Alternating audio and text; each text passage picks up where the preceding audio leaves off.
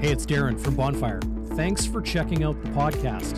This episode was recorded live on YouTube and Facebook.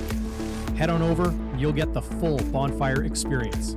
Consider giving us a like and a subscribe.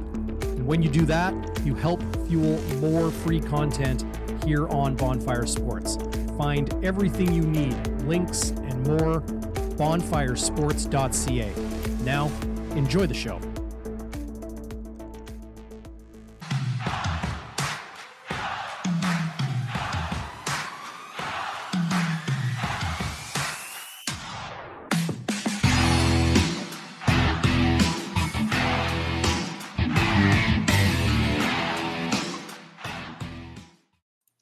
Game day Winnipeg set to go CFL week five. Darren Bombing and to my virtual right, the legendary Chris Walby. Bluto, what's going on? It's Friday. Bombers are in Vancouver Saturday night. Are you ready for this marquee matchup? Maybe the first in the CFL this season between the 4 0 Bombers and the 3 0 surprising BC Lions. And I think when you look at that DB, and, to answer your question, yes, I am looking forward to this. Uh, you know, I, I, was in. I watched last night's game. I was anticipating a better battle of Alberta, and Calgary looked so dang good, man. I mean, forty-nine to three over Edmonton. Now, I mean, they're one and four Edmonton right now, I believe. Uh, you wonder, is there a leash on Chris Jones now? I mean, that's the thing I'm looking at because they they have some issues there, buddy. Um, Arbuckle, they paid him a lot of money. Remember, he was going to be the the savior in Ottawa. Uh, I don't think they paid him that much money. Tre Ford looked good until he got hurt. Well, I mean, I, I, I, I, want you to talk about Nathan Rourke, the other Canadian quarterback. The I'll talk so we'll, we'll get into Edmonton and, and, all the other things now, but I'm going to keep you on track headed into the weekend here, Chris. Uh, is Nathan Rourke for real? From what you've seen in him, he's thrown for over 300 yards in each of his starts this season. Top performer in the CFL for the month of June. He's like their leading rusher often uh, like he was last game, 87 yards. James Butler, their tailback, uh, is making things happen. Bryan oh, Burnham good. down right now, but Keon Hatcher steps up. He had 180 yards or something like that last week. The, the Lions are tearing things up right now, but their wins have come over teams that uh, are maybe struggling a little bit. Well, I'll say that, but I, listen, I've said this before that I think the Red Blacks are a good team. I think that uh, Paul LaPolice is going to get that team. I think they right now are the best team in the East. Um, and they gave BC a run for their money. I mean, if you yep. watch that game, it was a great game. They picked off Nathan twice. Uh, he fumbled the ball. Uh, what I like about Nathan Rourke is his composure. A lot of times, a rookie, and I know he played last year a little bit. He had one start. Uh, you know, a lot of times a rookie gets flustered and you know he's not calm. It's like a different guy back there right now. And listen, when you think about this, and I always look at the stats, and I know I'm a stat guy, but three games, their offense is averaging, and this is mind blowing, 45.7 points. Uh, when you go through the stat sheets for CFL, they're number one in so many categories. It's ridiculous. But having said that, you're right. But I think this matches up really interesting to me. Uh, Nathan Rourke, I found a stat that I really liked. He's had 39 offensive drives. 16 touchdowns, 41% of the time he scores a touchdown. The Bombers have 51 offensive drives, six touchdowns, 11.8%. That's a huge difference. Yeah. But the biggest difference to me, I think Nathan Rourke is going to benefit from a much, much better offensive line coached by Kelly Bates, who just took over midway through last year and turn that offensive line around. I mean, remember we talked about this. Michael Reilly played half the game on his back, and so it's really nice to see a team uh, gel the right way. There, well, I think it's 15 years since the BC Lions started 3 and 0. Mm. Uh, this is a good team. Uh, listen, if ever there's a fan out in the CFL right now, if there ever is somebody who wants to watch a great game, I'm anticipating a great game. I really am. Uh, the Bombers still got a good defense, and that's the thing. Uh, we, we got so much to cover, but I'll say this: um, nothing gets my juices flowing than watching two unbeaten teams. Uh, and BC Place has really done. A new owner out there has done, like we talked about, done a great job of creating an atmosphere. Um, just, I'm really looking forward to the game. I just hope it lives up to the hype. No question. Oh, I Can you still hear me, Chris? I hear you. You disappeared, man. What are you doing the show from the closet? Uh, I think my camera, my camera is not happy with me right now, but that, but that's okay. We'll, we'll just carry the show, man, like I always do. Hi, exactly. It's my show now. I'll, I'll get that not with us. I'll get that straightened out in just a second. But uh, thanks to everybody who's uh, watching live on Facebook and uh, YouTube right now, or if you're watching on Twitter, head over to youtube.com slash bonfire sports and you can join the live chat as well. And what we can do, well, we can pull up your comment just like this. Booch says, if you take Nathan Rourke's quick slant passing lanes away, he will struggle. I too see that in Nathan Rourke. He likes to get the ball out of his hands quickly right. and early. Uh, and, and, to no surprise, he is a young quarterback. So they've built this offensive system. Um, Jordan Maksymic, their offensive coordinator, knowing full well that a second year player, a 24 year old in Nathan Rourke, we know what his skill set is. We know he's young and inexperienced. Let's give him an option to uh, operate quickly and fast. Well, the, ob- uh, the obviously how you defend that, you drop somebody in the, that quick slant lane, right? Uh, sometimes he'll drop Willie Jefferson. And that's how he's got interceptions all the time. But I say this I've watched Nathan Rourke throw a 40 yard uh, ball and drop it on a dime over the shoulder to a receiver right by the outside, uh, you know, of the uh, the outside of the uh, of, of, the field. A beautiful throw. So he's made some beautiful throws. Listen, he's not all about quick slants all the time, but yeah, that's what you want. That's how you get any quarterback. Watch watch Zach Collaros. Watch any quarterback. You want to get him in a rhythm early. So they want to get rid of the ball quickly, get the, you know, they do the little short dink and dunk passes and they get going and then they start going deeper. So Bush, it's a good line. I agree with you a little bit, but I'm also going to save a, I also think that this kid is not as bad as uh, I don't think he's going to struggle too much if you take that read away, put it that way.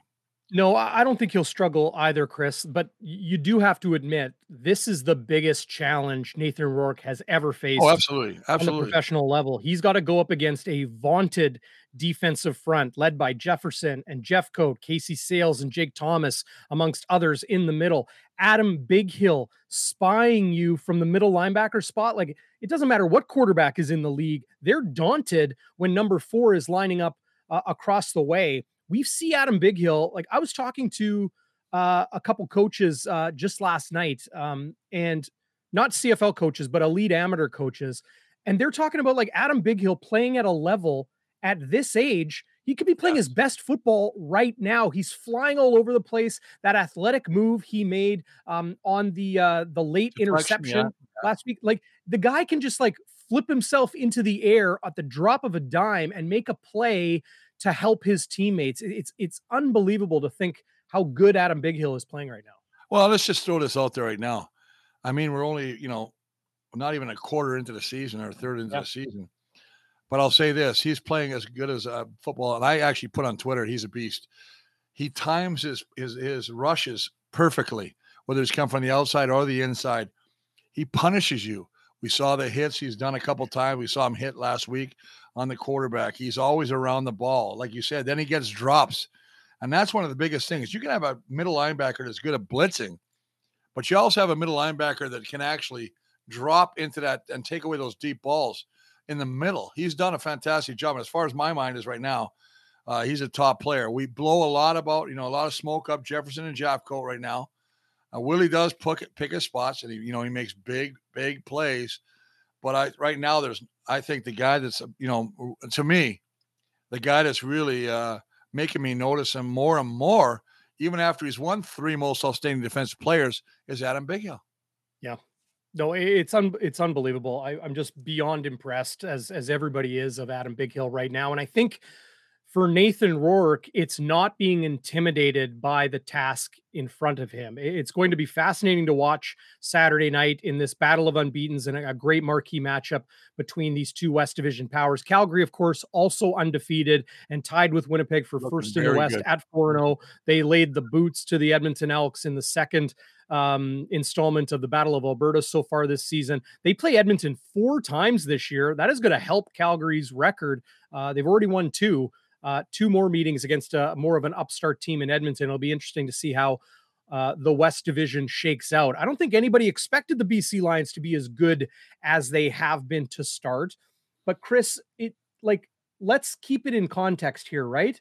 The BC Lions in week one beat up the Elks 59 15. And everyone's like, whoa, are the Elks that bad or are the Lions that good? Week two, they had a bye. So they got training camp to prepare for their first game. Yeah. Then they play a game. Then they get a bye week to prepare for their second game. So lots of prep time ahead of those games. And they win 44 to 3 at home again to the uh, to the Toronto Argonauts.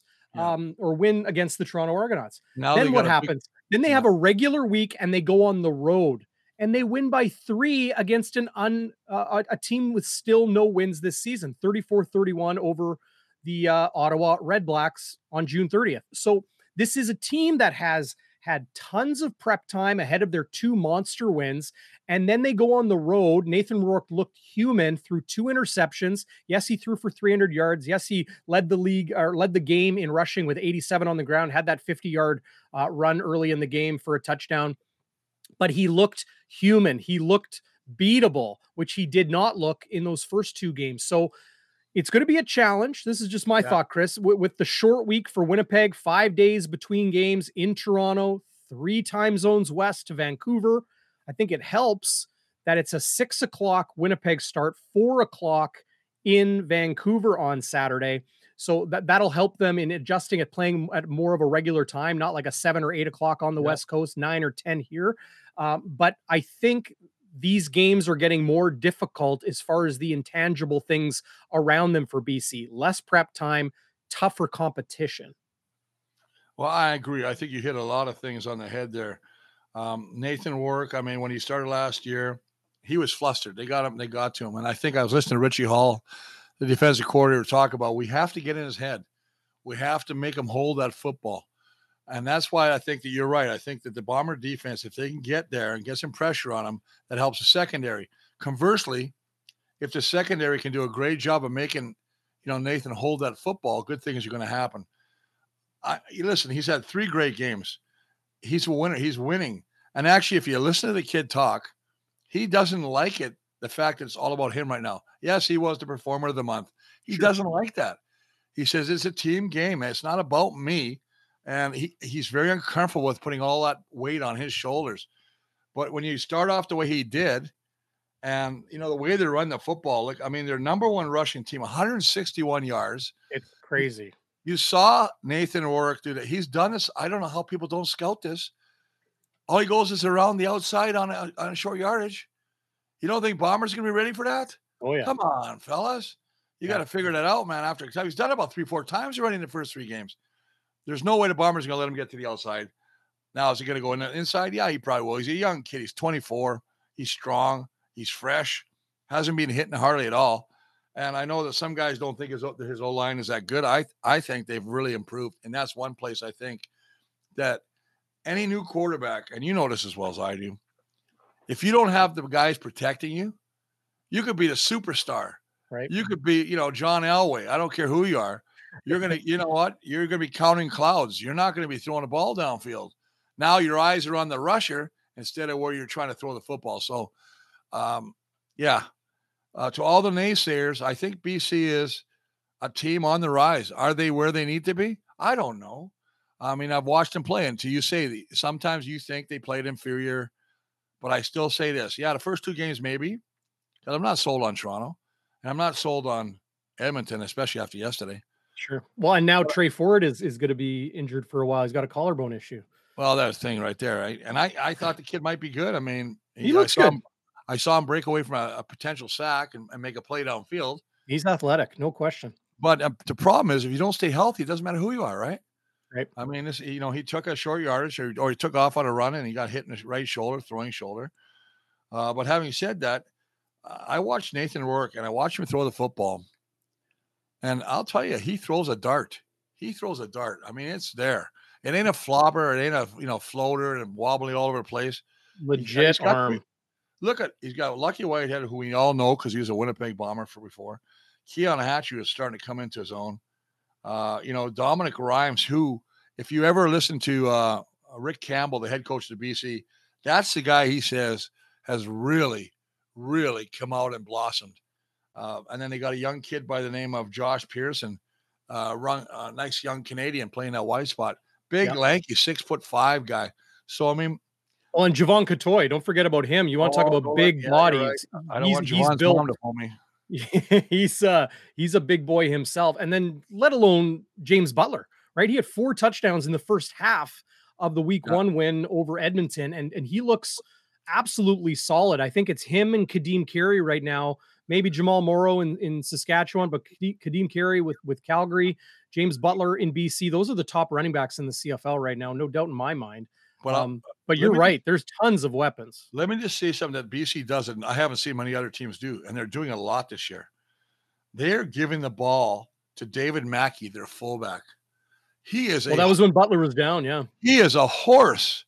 16 carries, not he's averaging 5.6 yards a carry. He's got a touchdown. When you get another guy, you get a one-two tandem, and it makes me think of like uh when we had Mike Sellers here, and I Mhm. can't remember who, who and the scat back. Who was it? Uh, the little guy. Charles number one. Roberts. Yeah, Charles Roberts. yeah Thunder and Lightning one two punch, man, and that's crazy. And that's what I think these guys have. Now, I'm not comparing David Mackie because he's no Mike Sellers, there's no doubt. But I think James Butler, who's got three rushing touchdowns, three receiving touchdowns.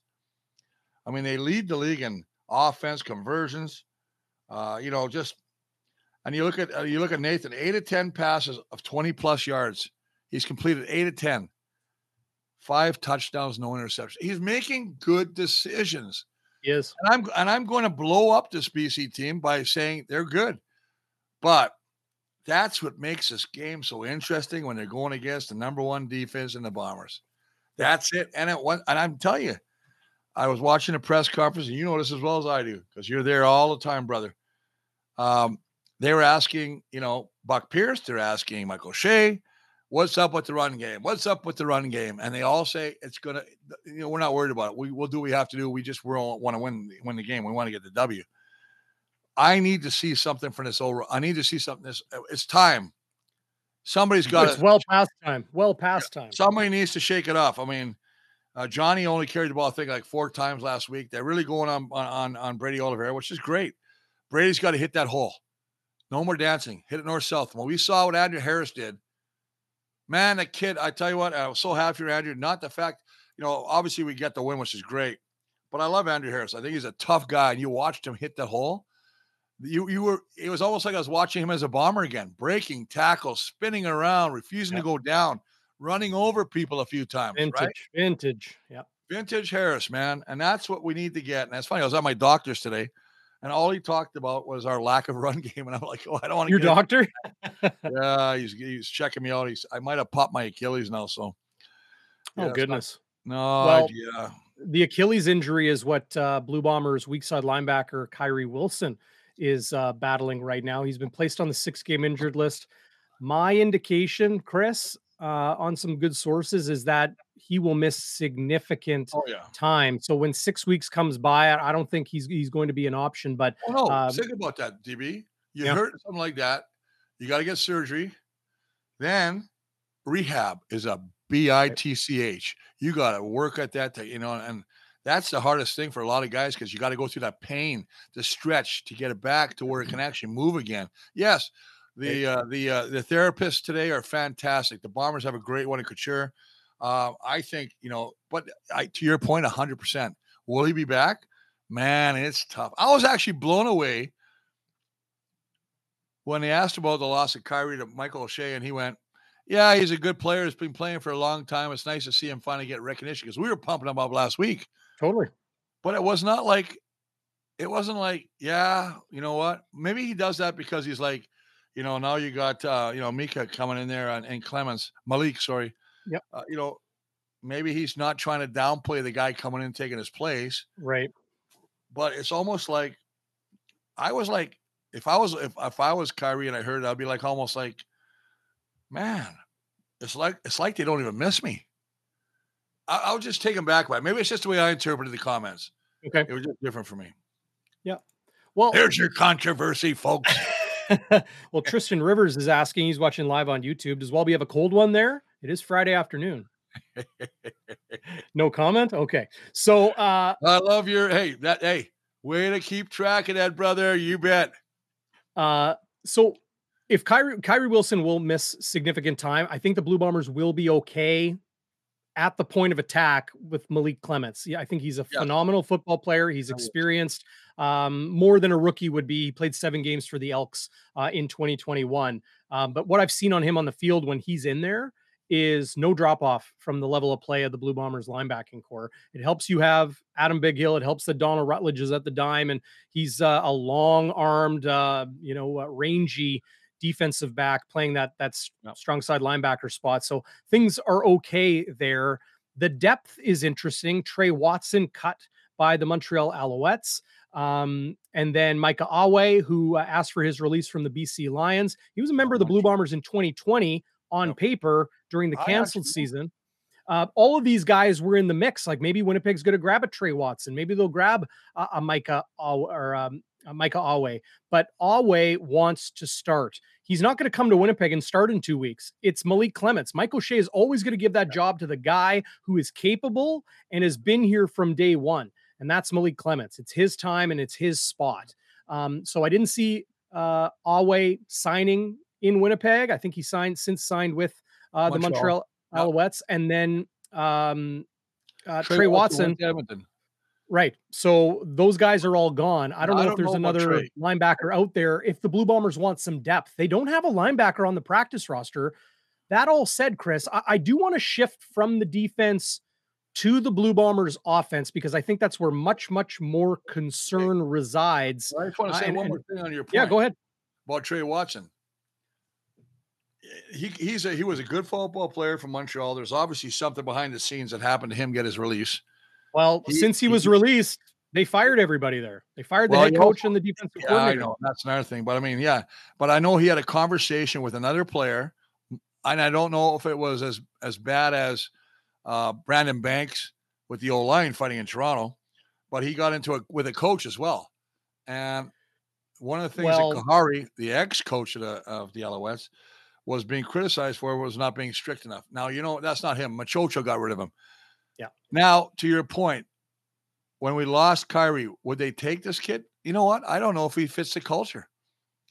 You don't want to bring a guy in that doesn't fit the culture that might disrupt the, the rhythm you right. got in your locker room. Well, FIFO, right? The FIFO yeah. on the rings, you know, yeah. fit in or how did Jackson or, Jeffcoat put it? Yeah. For, forfeit opportunity. But yeah, fit in or FO, right? Uh, I get that what I've heard, Chris, in, in having some conversations around the league, is that the Tre Watson situation might have been characterized mischaracterized. Yeah. I'm told that it was more along the lines of like like Tre Watson even went on social media and stated this. He says he didn't there was no yelling, there was no like screaming match, there was no uh expletives. He said there was no swearing or anything like that. It was a conversation about holding players accountable. So maybe he disrespected a coach by overstepping bounds, but I don't think he did it in a disrespectful way. He might have disrespected an individual by so, saying, you know, yeah. you're not doing your job properly. Yes. Well, that you know, those, those I, guys might not be, you know, Barron Miles was released by the Montreal Alouettes. So yeah, and I think I think that's a, a true statement because could be some biggest you know, gray area in there. You know what? I remember this, and Mike Riley told me this, and uh, our old coach who won a Grey Cup with us. When you point a finger at somebody, remember you got three pointing back at you, uh, and that's the truth. Uh, and you, once you start getting into players' faces, you put yourself under the microscope, right? Because you know what? It's a coach's job to criticize you yeah, I'm all about rah, rah, rah, let's play, let's pick it up. But to go out there and say, hey, DB, you know, you're freaking getting beat by that guy all game. Come on, buddy, pick it up. You know right. what I'm saying to you? F off. I'm coming over. You know what I mean? I'm putting something in your sub sandwich. Well, the Montreal Alouettes have been the least disciplined team in the CFL for the last couple years. Yeah. And, you know, Khari Jones has been pretty much a 500 on the nose coach yeah. since he took over. Uh, they have not won a playoff game under Khari Jones. And now you're seeing a defense that was very good in years past, not so good anymore. So when maybe your best player on defense, or at least the best young player they have on defense um, in Tre Watson, starts going to the coaches and saying, you got to discipline these guys or you know we're speculating of what exactly was said there but reading between the lines and kind of collecting the information he didn't like the way the coaches were handling things so he simply brought it up they decided to move on from him, uh, whether it would, you know, just uh, a wrinkle in the locker room or what have you. I don't think Tre Watson is a, a problem, or I don't think Tre Watson is, you know, not a, a, culture fit or something like that. If he signed with Winnipeg or signed with Ottawa or or Edmonton, or we don't know, that. We, don't, we don't. We shouldn't, we shouldn't get fooled by all the time of what we read on Twitter too. Because if I'm on Twitter, I'm going to be the nicest cat in the world. I'm not going to tell you what's really going on. I'm going to try and say, hey, I'm looking for some sympathy here. I don't want anybody to, you know, dump on me. But having said that, they hired hired Noel Thorpe, uh, who has been in the uh, he was just third stint, third just won stint a, with Montreal championship with the Birmingham in the USFL this year. Mm. They won the USL championship. He was defense coordinator. He has a relationship with Danny Maciocia. And I said this way back when. That, you know what? I guarantee you that when they hired Danny Maciocia as GM, there was a shadow creeping up on Khari Jones. It was just sure. a matter before. Well, it's not his guy, right? Anytime a yeah. GM didn't hire the coach, you know, yeah. have to think their seat is getting hotter. Paul LaPolice in Ottawa. Yeah. You know, Shawn Burke was uh, vice president of football ops, I believe, with the Hamilton Tiger Cats. They add him as their general manager for 2022. And now Paul LaPolice is in a second season. His team's still winless entering week five. So, you know, he wasn't the GM's guy. Khari Jones was not Danny Maciocia's guy. Maciocia says he doesn't want to be the coach next ah. season. I don't know if I completely buy that, but no, I don't buy it either. Let, us let, digress uh, away from some of those yeah, coaching moves around the league. Good. No, what DB, yeah. what I like about what we're doing, and one of the things I do like about this show is we cover everything. Yeah. We're not going to go 100%, 120 on just, you know, the run game and bombers and the bombers and the bombers right. and bombers. Because right. after a while, man, I'm tuning you out. I love when we talk about other teams and we say, you know what, this is what's happening in Me Ottawa, too. this is happening in Calgary, uh, you know, uh, Montreal, Toronto. You have to talk about the league. We only got nine teams, but you know what? It's it, it, you should love this league because it's a very passionate league, and we're both very into the, the CFL. Obviously, you cover it better than anybody, and I've just been lucky enough to you know to to be part of it for a number of years. But having said that, you never lose that passion but I love what reading the I love reading articles in the CFL news about what's happening around the league. To mm-hmm. me, very interesting. And well, so it's, I it's, it's just a fascinating been, league to cover. I've been in the locker room when you got a bunch of jerk offs. Seriously, I've been there where you get guys that just don't fit, and you can't wait for them to get cut because they're dummies and they're yeah. not helping you. Uh, I quickly want to pull up this comment from Atomic Kong, who's watching live on YouTube. And uh, welcome to everybody who just came over from uh, Kenny and Rennie and uh, Winnipeg Sports Talk. He says, uh, when he was a young lad, Walby was dating a girl on his street and the ground would shake when he oh, came around. Oh, my God. Are you kidding me? Oh, Is that so how you good. walked when you were a young uh, young punk there, Chris? Oh, I don't remember this. I think, you know, it's funny because, you know, playing hockey when I played junior and, you know, we had that unfortunate incident uh, we lost the championship way back. Uh, it's funny that now everybody was at that game. It's almost like when we won the Hamilton. Remember in '88 we had, beat Hamilton in the, in the uh, final or semi. And it was only I think thirteen thousand people at that game. Well, oh. if you walk around, everybody goes, "I was at that game." That must be thirty thousand people tell you they saw you at the game. It's great. That's hey, listen, that is crazy, man, crazy. I, I, I listen. I've had well, there was only there was only nine thousand at the the Bombers Argos game last week. You know, I don't know if we want to go there. What is going on with Toronto? Well, it was a Monday game, but after I, after a long weekend, Monday or after, Thursday, Monday game after a Friday long weekend. Hey, is MLCE, MLSE? Yeah, are they really trying to help this league? Because I remember hearing in the offseason that the guys really wanted to get into USFL. They really wanted to try and get into another American league. And I mean, that's because you know they got the, the you know the Blue Jays and the Raptors and all that kind of crap. Man, I tell you what, Toronto is a is a eh, you know it's huge city, man. I don't understand how you can't fill that thing up. Do it right, man. And and this is something. So I was talking to some people who were at the game in Toronto, and the television cameras are on the same side as the full Great grandstand. Yep right? So they're showing the empty grandstand on that other side. Meanwhile, all the fans are on the same side as the camera, so it doesn't show uh, the full thing. But either way, it doesn't matter. That's Toronto's problem. That's a, you know we could do five hours on that issue. Yeah, okay. In uh, yeah. Toronto, in Montreal, in Vancouver, and the rest. I want to talk about the number one thing Blue Bombers fans are concerned with right now, Chris, and it comes in the same department that you used to man during your illustrious CFL career, and that is at the point of attack on the line of scrimmage, the Blue Bombers offense, and particularly the run game. Brady Oliveira averaged four yards per carry against Toronto, seven carries, 28 yards. Greg McCrae had three kind of in the sweep game for 18 yards. Collaros was the third leading rusher with two carries for 11 yards. Johnny Augustine, just one carry. He did have two catches for 19. Uh, yeah. Oliveira had three catches for six yards. Nothing was working in the short passing game and uh, the swing pass game, the screen game, and in the run game. Is there a problem in Winnipeg? Where is the issue, Chris? Well, I don't think uh, to me it's again. I we, we talked about this last week. For me, it's all about getting used to the line. But I mean, your running back can make your O line look great, and your O line can make your running back look great. It works hand in hand. I I, I really want to see. And listen, I like Brady. I'm surprised as you hear every week O'Shea saying, well, we're going to give, you know, sprinkle both those guys in there. And then they put McCrae in there on sweeps. Uh, but yet, I Johnny getting one carry uh, was a little mind scratching to me. Uh, mm-hmm. He's a more of a powerful north south runner. Uh mm, I don't know if I agree with that. Well, I think so, but I mean, in space, he can go north south and make guys like miss. But then again, Brady is Brady's a bigger back as far as size. Yep. But you but you can't start dancing. You're not well, meant to be a dancer. Okay.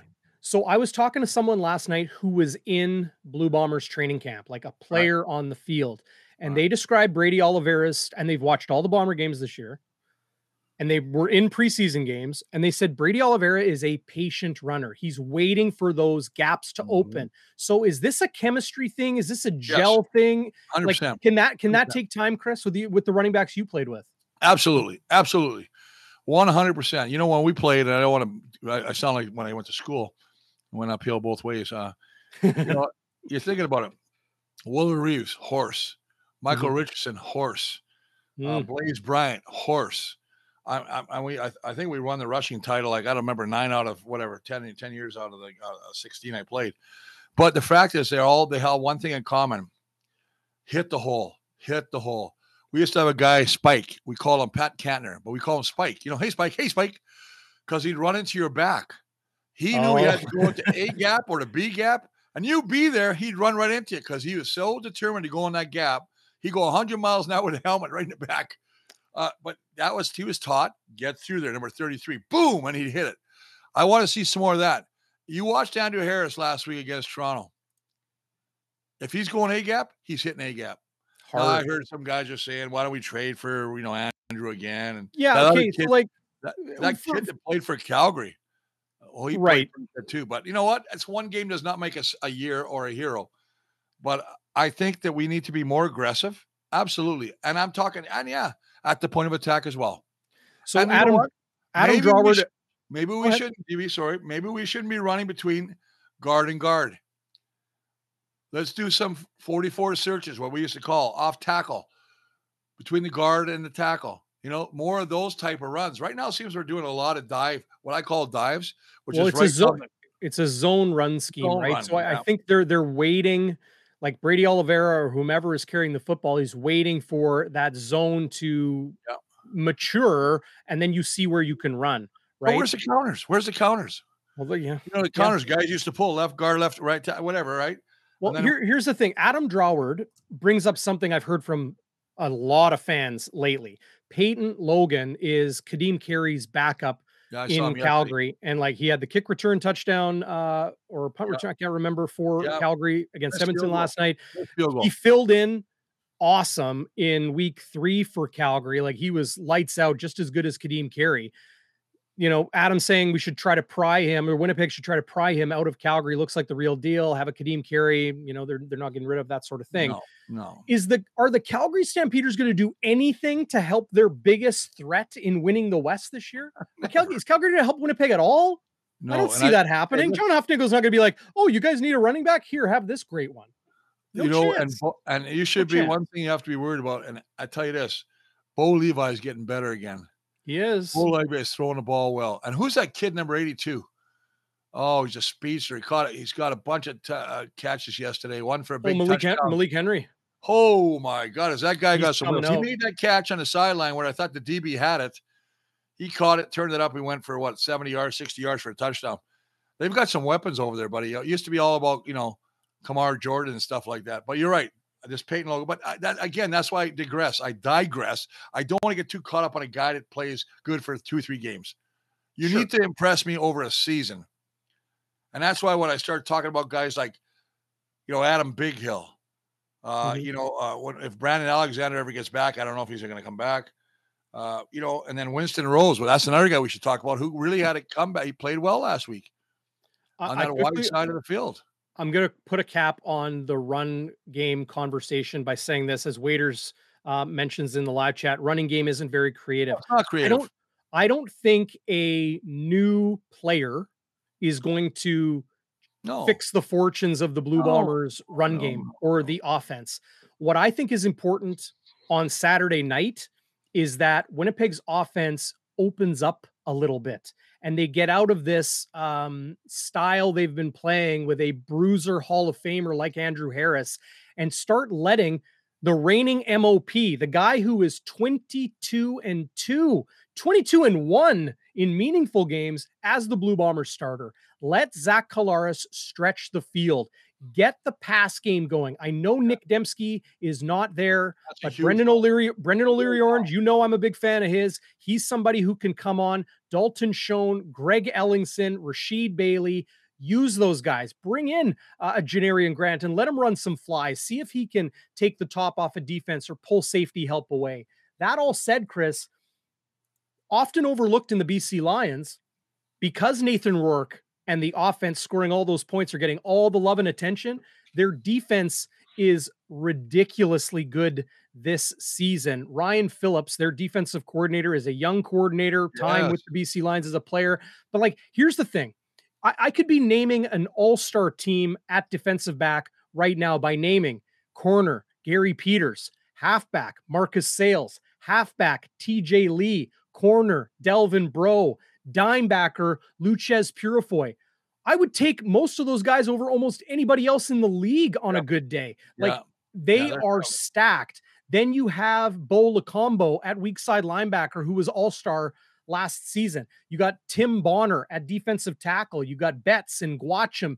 Uh, they've got really, really good players. They were able to go out and and and bolster in free agency because they're only paying their starting quarterback like 150 grand. This is such oh man, you just hit a freaking nerve. This is one of my pet peeves about the league. Okay. And I, it's been for a long time. Paying one guy so much money that you deplete the money available to everybody else drives me up a freaking wall. Yep. I can't stand it. Now they got Nathan Rourke, as you say, making way less than you know. I think uh, Michael Reilly was making seven hundred fifty thousand or something like that. Look Mhm. at the guys you got, like you said. Seriously, uh, Purifoy. You look at Bo Lokombo. You look at Jordan Williams, who was the Canadian rookie last year, I think. Um, this is a team in secondary, number one in pass defense, two hundred nine yards allowed. They have not allowed a passing touchdown, much like the Bombers, who have not allowed a running touchdown Mhm. they have not allowed a passing touchdown. This is a very good defense. They got this kid who I really am looking at, want to watch, uh, Sione uh, Tahuma, Tahuma, Tahime. I think that's what his name is. He's out of Sou- Southeast Louisiana. He had three sacks. Oh, uh, Tuhema. Yeah. Tahima. He wears 47 on the defensive end. That's a weird one. He wears number 47 as a defensive end. Yeah, but I mean, I looked at the stats. I remember I watched him. I think he was up. I think he was Player of the Week one time. I think he was. Hmm. Uh, but I, I mean, they've got they have a very good defense. David and that Menard, I didn't even mention. What's that? David Menard. You know, David? David Menard is a backup now. He's a backup. Well, he was a backup last year too, and he was I named an but in the East. Division.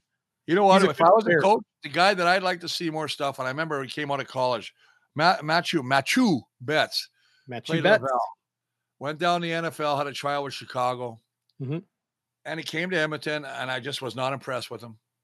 And he's he's getting better, and he's getting you know they're giving him a little bit more time. He's he's developing now. I want to see something out of him. I always look at players who you know when they go to they have a little tryout in the NFL, they have a cup of tea. They're all like, you know, I I tried out with this team, I tried out with that team. I you know what? That's I wouldn't give you a shake or a salt for that. I need to see what you do. They're dressing nine defensive linemen. Now, whether that one scratched before the game, we don't know, right? Yeah, I don't. I, yeah, they could They easily might, go with might. that. But I mean, they got uh, uh, they have a good defense. I like their offense. Keon Hatcher, Lucky Whitehead. I mean, Lucky's got an ankle. It seems like every time the Bombers play, Lucky's hurt. Right. Remember last week he was hurt. Last year he was hurt. Now he's Yep. got an ankle problem, but he's going to play. Yeah, no, he practiced. He practiced fully Wednesday, Thursday. So And you know he's got speed. And this Keon Hatcher kid is really coming to his own. a big body and good hands. Like he he went off last week, right? They it's just to me, and you got Sean Whyte. So let's talk about kicking right now. I mean, six for six, as long as a 50. Oh, And the he's the, we- veteran. He's the he's the godfather of the CFL kicking game right now, isn't he? Uh, yeah, he's been around for yeah, since Moses part of the Red Sea. But yeah. And then you got Stephen Flintloft. Flintoft, I don't know who you're talking about. Who's that? the punter. Oh, well, now we're talking about BC's punter. Are you expecting them to punt lots? Yes. Mark Leg. I'm just trying to segue, segue into Mark Liegghio. Okay. Yeah. Well, Liegghio had a pretty good game last week against 10 for 10. Toronto. Yep. He's uh he, he's he's getting the job done. He's missed a convert and everybody was losing their minds back in week two. Um, but through four weeks, he, he's looked pretty good and he's punting well as well. I think that's that's way on the back burner of concern Yeah. right now. I think that was the biggest thing. He's punting people out. He's not giving up the two points, you know, on a safety. Uh, he's averaging what 40, if I looked at it right, 47.3. He leads the league in six singles. I don't know if that's a good thing or not because obviously I don't know if it is, but But I mean, I always look at the guys that put it and punt it inside the 10. Those are the things I look for a kicker, right? I don't know if they're keeping good stats on that yet, but I'll I'll, I'll say this. Uh, I'm not going to spend a whole, excuse me, a lot of time on the kicker, but Mark Liegghio for a guy that we really uh, poured the hot tar on for a while.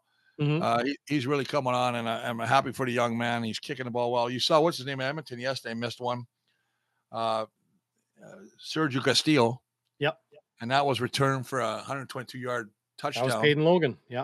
Yeah, All right. uh, so yeah, it was the miss. Yeah, I was you calling it a kicker. You punt, want to ever watch a funny film? Watch kickers try and tackle. It is hilarious. Well, there's they some good YouTube around, YouTube they- mashups. Oh my God! Sometimes I mean, eh, Bob Cameron used to uh, be our punter, and he would chase, and and he's a good, a great athlete. He used to run five miles every day before practice. But if he had to tackle somebody, it would almost look at him like he had uh, two anchors in his pocket. He would just be rolling around trying to get out of the film view. Get out of the camera, they say. Don't roll away because you don't want to be caught in that film. So, uh, Adam Draward, another good question uh, on the live chat here on Game Day Winnipeg. Uh, the Bombers missed out on signing Micah Awe. Not sure why they didn't sign him. Uh, Awe asked to be released by the BC Lions because he was not a starter.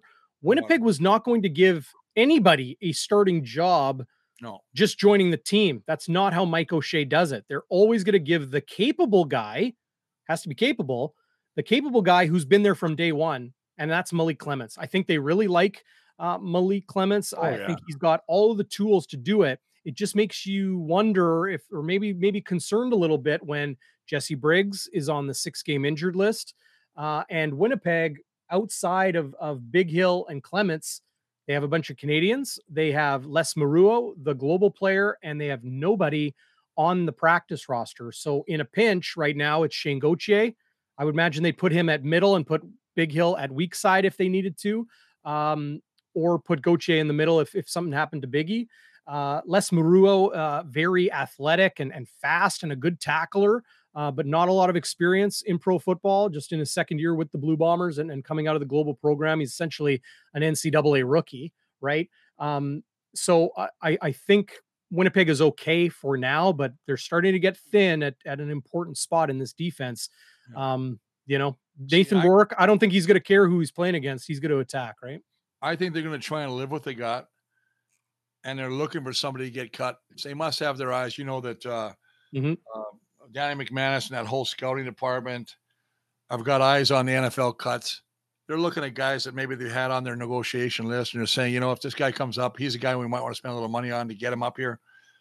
Right now, they've got enough talent. Obviously, they missed Jesse Briggs. Jesse Briggs, obviously, you know, filled in admir- admirably last year. Um, yeah, they're they're a little thin there, buddy. uh, To be honest with you. Yep. Um, you know, if Clements goes down, uh, did they put Shane over there? Did they put Tanner uh, Cadwallader? I don't know. I'll probably go with Shane Gauthier because he's been there longest, more of a special team kind of cat. But uh, maybe they move somebody else over there, you know. But uh, uh, yeah, it's it's it's it's this is a year. Remember last year? I don't think we had any really serious injuries. Did we last year? Uh, well, it was um, it was Mercy Maston again. Yeah. Uh, Josh Johnson uh, broke his jaw in week one uh, and never played again. Um, not sure who else they lost last year. That's what I'm saying. But you look at this year: Couture, Kyrie, Maston. Um, you know, Alexander's not in there. I mean, they've Right. got some serious big names who are not on the roster anymore. Yep. And and you're right. This uh, uh talking about uh, Clements is six foot. Clements is Malik is uh, six foot two twenty five. Good size for a linebacker. Yep. But you can't teach a Like linebacker who instinct. cares? Who cares if he's a little short? Do you think Adam Bighill's six foot tall? He's the best player in the league last year. Absolutely. You know what? And that's the best way to answer that question. You have to have instinct. You have to have a nose for the football. You have to not be scared to put your helmet into somebody. So I mean, it just drives me crazy. I mean, uh, I like these kids. I like the you know their scouting department. I like what Kyle Walters is doing this team. And you know what? We're three and zero guys. We're not zero and three. And I know people Four get and oh. all zoom me out of they get zoomed out of their head because you know we're not running the ball right yet. It's a- But it's- it's a Winnipeg has marathon, not a race. Winnipeg has two wins against Ottawa, who is winless. They have a win against Hamilton, who is winless. They have a win against Toronto, who fell backwards into a win, their only win against the Montreal Alouettes on a missed 27 yard field goal from uh, David Cote of the Alouettes. Like, they haven't faced a good team yet. Well, Now well, they just hang on. Now they enter. Now they enter Vancouver on Saturday against a team that is red hot, winning football games, undefeated, rested, and Winnipeg had five days off. This is a short week for them after traveling three time zones with a, a pit stop, obviously. okay. The task is as difficult this game as it has been all season, Chris. That's all I'm saying. Well, I'll say this. When I, I was blown away as anybody that Bede missed the uh, the extra point to go to overtime. Mhm. But Toronto outscored us, and this never happens. The Bomber defense is stellar, but they outscored us 19 to 6 in the second half. That's the first time that we've been outscored in the second half. Yep. Moving the football. McLeod Bethel Thompson, who started off just stupid, throwing two, the one interception, okay, short. The one he tried to throw out of bounds, he got intercepted by, uh, uh, I believe it was uh, Nick Taylor. Mhm. Bonehead, bonehead, throw it out of bounds. Come on, buddy. You, know what? Or else get in the weight room. Uh, just me crazy. But I mean, he came on at the end and he was throwing like what? He was, at one time 10 for 10. They started to get momentum. Big Mo was on their sideline for a while. And I thought for for sure, if they, I actually thought to myself, if they get this overtime, you know, they're going to give us a good run and make win the football game. Toronto's offense came on after a rough quarter and a half. Like the Wow. second, like the the latter part of the second quarter, McLeod Bethel Thompson started clicking. Going into the third quarter, he completed 10 consecutive passes before hitting Brandon Banks out of bounds on the far sideline. Like they were moving the football. Andrew Harris was all over the place. He was he was running extremely effectively. Winnipeg is not Okay. impervious. The one thing I'm going to say about that too, and it's funny because everybody talks about Andrew Harris, and I don't want to blow Andrew Harris any more than I have to, but one of the nice things he does, he's a great blocker. And I watched him in that second half picking up blitzes, allowing McLeod Bethel Thompson to get some balls off. But having said that, the Winnipeg surprised me a little bit uh, with the sideline. They kept doing the quick pass to the sideline, and they got killed. Hitch, yeah. I mean, uh, you know, they, they it seemed like every second down when we need yards, we're trying to do the flat pass. I was blown away by that. And so many times we couldn't convert on second, and they'll say that couldn't convert on second down. Now we're putting the ball away. Yeah. I'm not sure about that play call. Well, that's just- you know that's like what you and I were talking about earlier in the show is the concern of this Blue Bombers offense and is it the play calling? Is it the lack of a deep threat? Is it the lack of a tailback or you know, i- is the offensive line just not as good without Drew Desjardins next to Stanley No. Bryant? I, I No. I've said this before and I'll say it again. I had personnel people in the CFL, like you know, GMs, scouts, the like, they all said the same thing in 2021. The left side of Winnipeg's offensive line was an absolute brick wall. Teams wouldn't even try to penetrate through Drew Desjardins and Stanley Bryant. You now have Jeff Gray there. All respect to Jeff Gray, good football player, but Drew Desjardins is in the NFL right now trying out for the New England Patriots for a reason. Stanley Bryant is, you know, Stanley Bryant for a reason. Those two together were impenetrable. Now Winnipeg has a more inexperienced and and uh, player in Jeff Gray at left guard.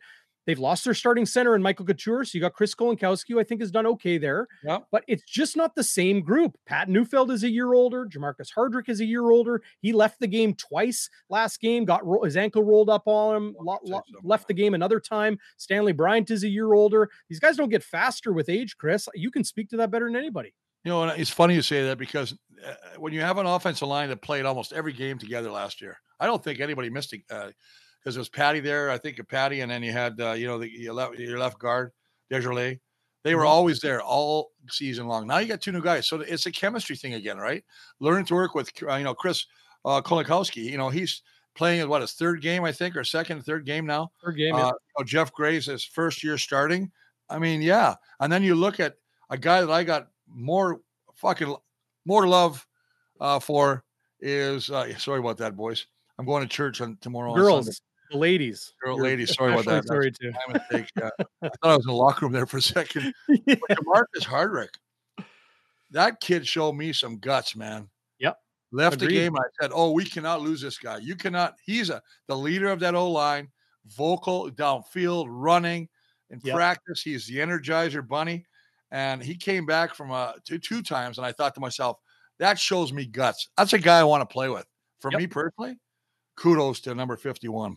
Yeah, no, no question. He's just as valuable as Stanley Bryant. Winnipeg does not want to be with without Oh, either of those tackles. And just imagine too, if an injury happened to a tackle early in a game, what does Winnipeg do? They put Pat Neufeld at that tackle spot, Yeah, Neufeld go there.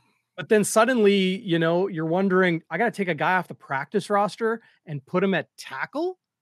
That's tough when it's been Hardrick and Bryant for so long and Yeah. they've been so good. Um, we were talking about this on the post game show, Chris, which by the way, thanks to everybody for the support, numbers off the charts. And if you haven't yet, subscribe on YouTube uh, and give us a thumbs up and comment. Uh, it helps us out uh, a lot. Appreciate all the thumbs up you guys uh, can give uh, me and Chris Walby. Where is that here? Yeah. I'm going to go Walby over. says, give him a thumbs up, brother. No, I'm going to go uh, wash my mouth out like my mom used to do to me when I swore. that was a bad slip, but you know what? Oh, this is the problem. On, about me. Pete. DB, DB, you know this as well as I do. YouTube. This is It's YouTube. YouTube, but I still, when I get emotional about stuff, sometimes things come out that shouldn't come out.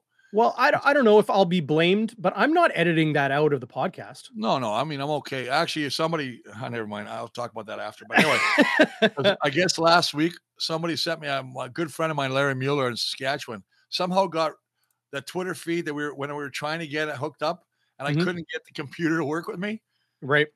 and I was dropping a couple bombs. And Yes, you were. dropping some bombs. Oh, really? said, yeah, potty mouth. Yeah. Oh, Well, I. I see I see your lovely wife behind you before we go on air sometimes, and you're like this stupid blanking thing and blanking and blank son of a no, I don't swear. and, I'm just like, oh Vera, poor lady, you know, she's Well, gotta put up with this guy trying to work. my wife's in Germany right now. She's I'm by myself, me and a dog. So that's why you're no sleeves today. No sleeves, baby, because I'm still Look at those Yeah, what you're talking pythons. Woo! It's getting No, hot here on game day Winnipeg. She's gone for Man, two oh weeks, man. and I'm Well, just maybe you- for maybe if the if the Blue Bombers need a tackle, they'll call you. yeah for one play. One Uh, play and that'll be at the knees go or what? oh, my whole body would go. Now I'm just for looks now, buddy. I tell you right now, I'm just like a pitcher. That's it. I mean, you don't want to be. I don't know if I get in a stance, I can get back up.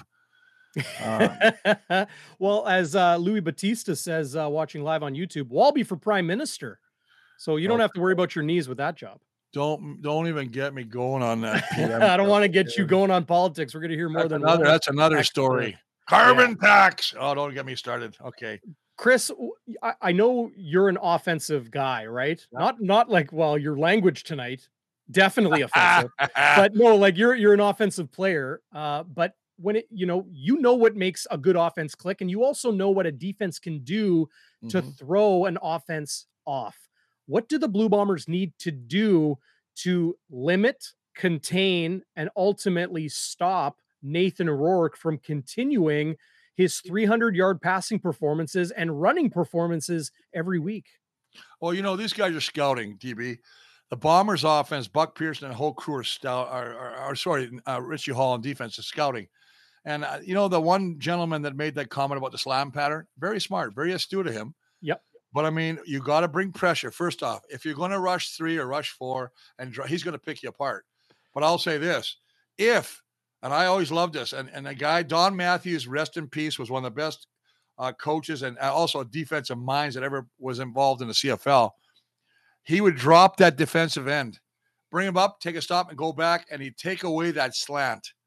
So now you got a D, defensive end in the, in the flat. Your linebacker still inside of him, and you're taking away that little slant pattern. Uh, he was just great, man. Yeah.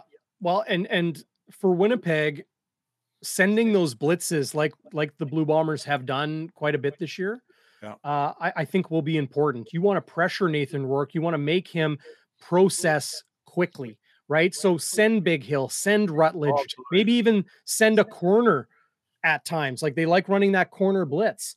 Um, one thing we haven't mentioned, Chris, when it when it comes to the Blue Bombers defensive secondary, is Demario Houston. This team, as we talked about last week, moved on from Tyquwon Glass, probably a salary cap move more than anything.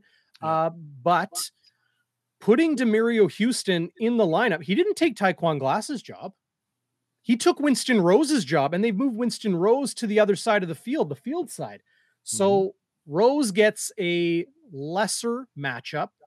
Demario Houston takes on wide receiver one. He will be taking on Lucky Whitehead. And I think that's a good matchup for Winnipeg on Saturday, Chris, because we know Lucky is lightning fast. Demario Houston is also lightning fast. He is a kick returner and a defensive back.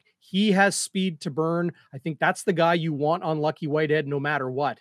But when you take a, a second year player off the practice roster, like Demario Houston, and you put him at boundary corner and you move your veteran all star and guy who just came back from the NFL and Winston Rose to the field side, this is an upgrade to the Blue Bombers defensive secondary. Everybody's waiting for Brandon Alexander. They're got they got their upgrade last week in Demario Houston. Well, here's the deal, too. I, I don't want to contradict you, even though I'm going to right now. Do it. Um, I want you to tell you because everybody thinks about the wide ha- side and the short side all the time. But remember, the hash marks are in the middle now. They moved the hash marks, they're nine yards apart. Yep. So there is no more real short side of that field. So if we're in the middle of the field, I basically got both sides that are wide. Mhm. So not to contradict you, but yeah, I think that they can go after Rose if they were going to go after Rose, depending on where he is. I think in the old days when the hash marks were wider and he had the, you know, they it was a lot harder of a throw for a quarterback to make on the wide side, which I don't think is the same as it is now. right. No mm, that's that's absolutely fair. I was talking to somebody in i was talking to somebody in, in vancouver earlier today and they're saying how their defensive backfield and maybe i can pull it up here their two dbs uh, in gary peters and delvin breaux they're both so good Yeah.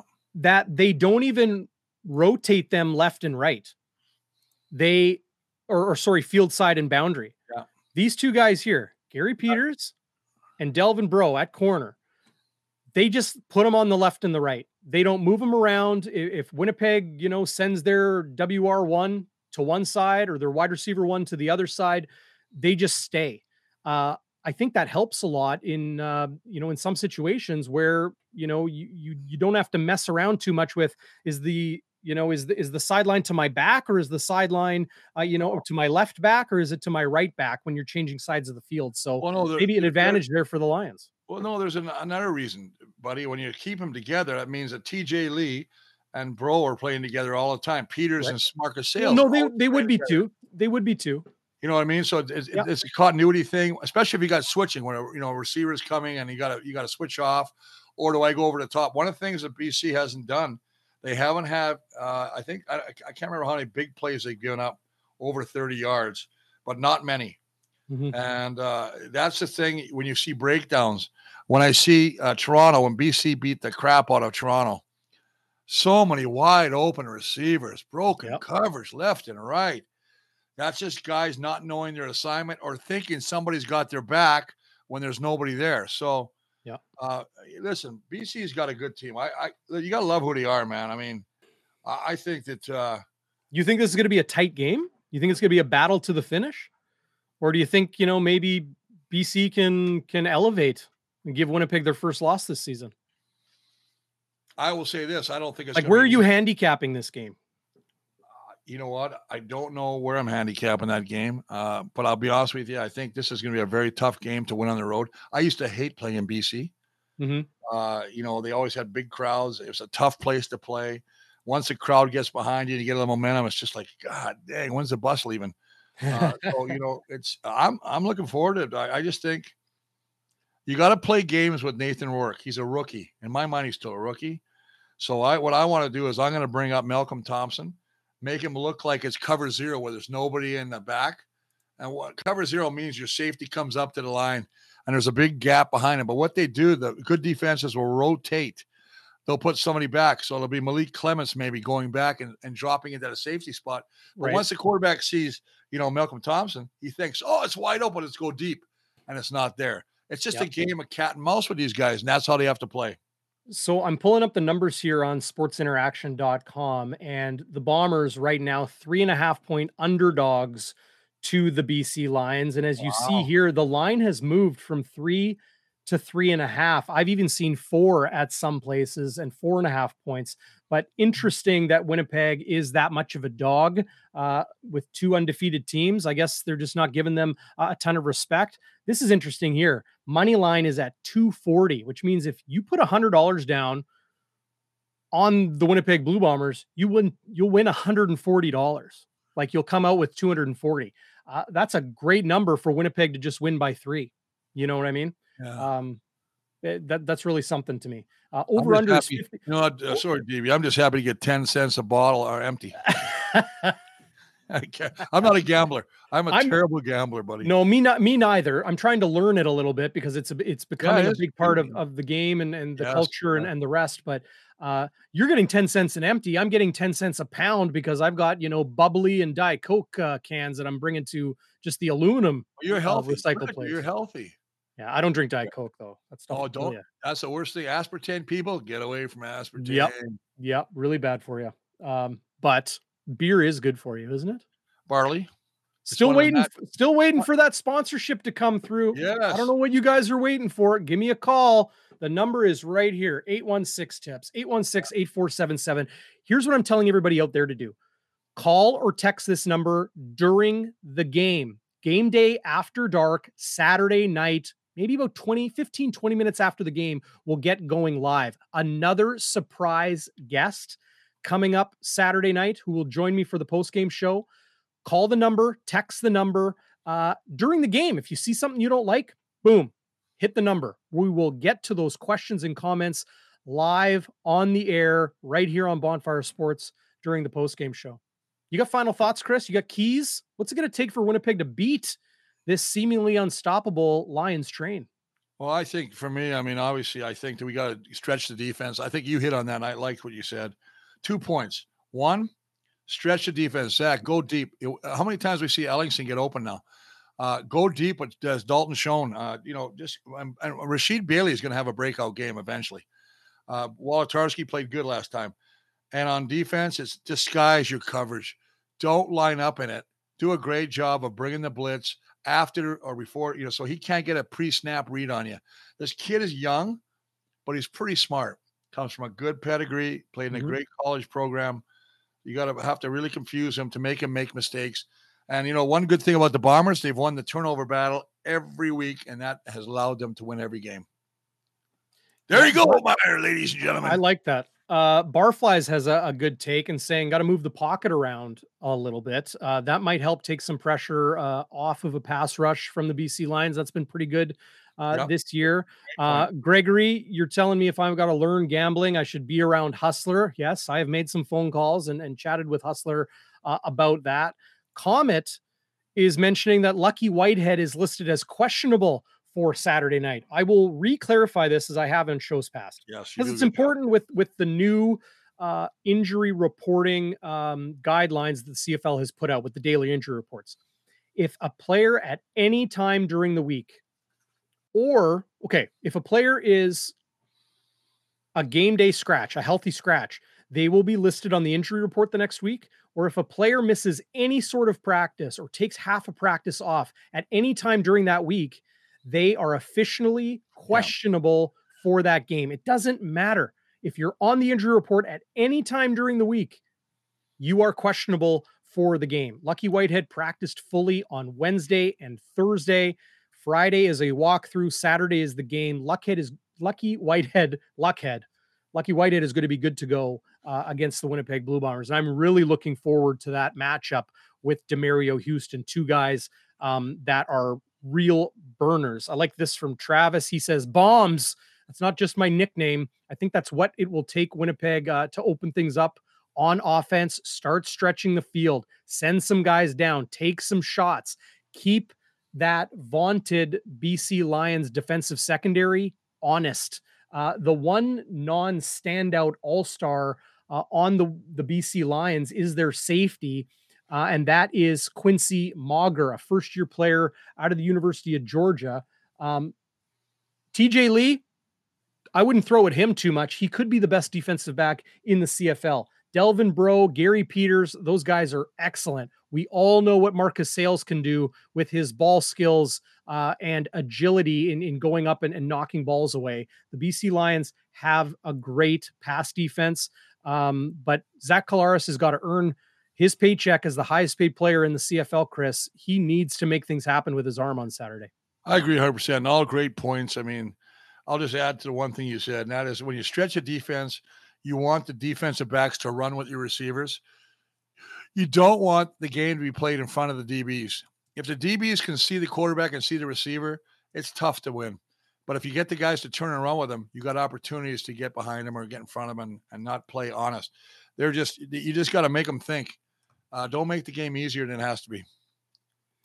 No, uh, and just mentioning to uh, Gunners Bootkins, uh, he mentions uh, no closed yeah. captioning uh, during the show. A big supporter of the channel. Apologies, can't do any closed captioning during live broadcasts, but they will be up uh, on the live, or pardon me, on the replay. And of course, as always, we will have all of this available on your favorite podcast app. Support has been great. Be sure to join us for the post game show. Chris, you and I will be back at it Thursday with the Calgary Stampeders in Winnipeg in seven days' time on Friday night. Oh, they play on Thursday? Th- uh, okay, that's no. Right. We're we're gonna do our show on Thursday as always, the day before the game at three o'clock. Oh, I might go on a canoe trip. Oh, come on. I'm just kidding. Yeah, you should see him in a canoe. It looks like I'm holy because he can't even see the edge of the canoe. Just like me, I'm floating on water, paddling water. They look at that wall, baby. Oh, he's a saint. anyway, hey, listen, have a great day. I got to go back out. I'm working on the deck.